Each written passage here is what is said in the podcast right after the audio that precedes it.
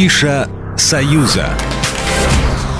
Привет, друзья! Меня зовут Александр Ананьев, и у меня опять всего лишь 180 секунд на то, чтобы рассказать вам о большом искусстве в большом городе. И сегодня я приглашаю вас в театр. Скажу больше, в Большой театр. Скажу еще больше, в Большой театр на оперу. В эту субботу, 22 октября, на сцене Большого театра Беларуси опять дают «Мадам Баттерфляй» Джакомо Пучини. Те, кто приходит в Большой на постановку «Мадам Баттерфляй», не догадываются, что многие декорации к ней винтажные, а костюмы сшиты по эскизам 1953 года. Именно поэтому рабочие сцены перед спектаклем крайне аккуратно выставляют ширмы и диванчики. Партию Чио-Чио-Сан спели, наверное, все выдающиеся примы белорусской оперы. Ее исполняла и известная советская и молдавская оперная певица Мария Биешу, и заслуженная артистка Беларуси Тамара Глаголева, которая сегодня заведует камерным залом Большого театра Беларуси. Именно Глаголева, первая из белорусских певиц, выучила партию Чио-Чио-Сан на итальянском.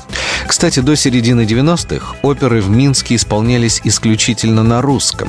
Теперь же их можно услышать на языке оригинала. «Мадам Баттерфляй» — это опера о женщине, написанная прежде всего для женщины. Женщины-певицы и актрисы. Недаром партия Чио-Чио-Сан считается одной из самых сложных. Несмотря на экзотичность сюжета и персонажей, «Мадам Баттерфляй» осталась прежде всего итальянской оперой, написанной в лучших традициях этого жанра. Это опера подлинно итальянского темперамента, страстей, эмоций.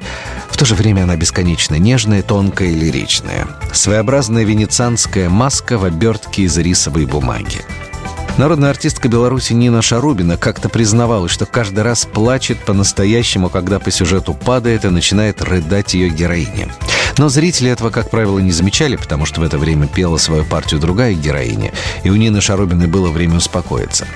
Также Нина Шарубина рассказывала, что эта опера находит отклик у людей. Во время больших пауз можно услышать в зале шмыганье носом и не одно. На спектакле плачут не только артисты, но и зрители. И с гастрольной жизнью этой опере повезло.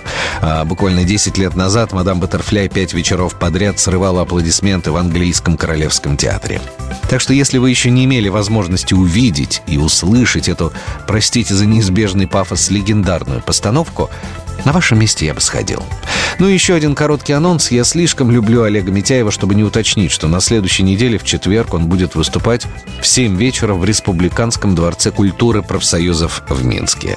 Александр Ананьев, не прощаюсь. Программа произведена по заказу телерадиовещательной организации Союзного государства. Афиша «Союза».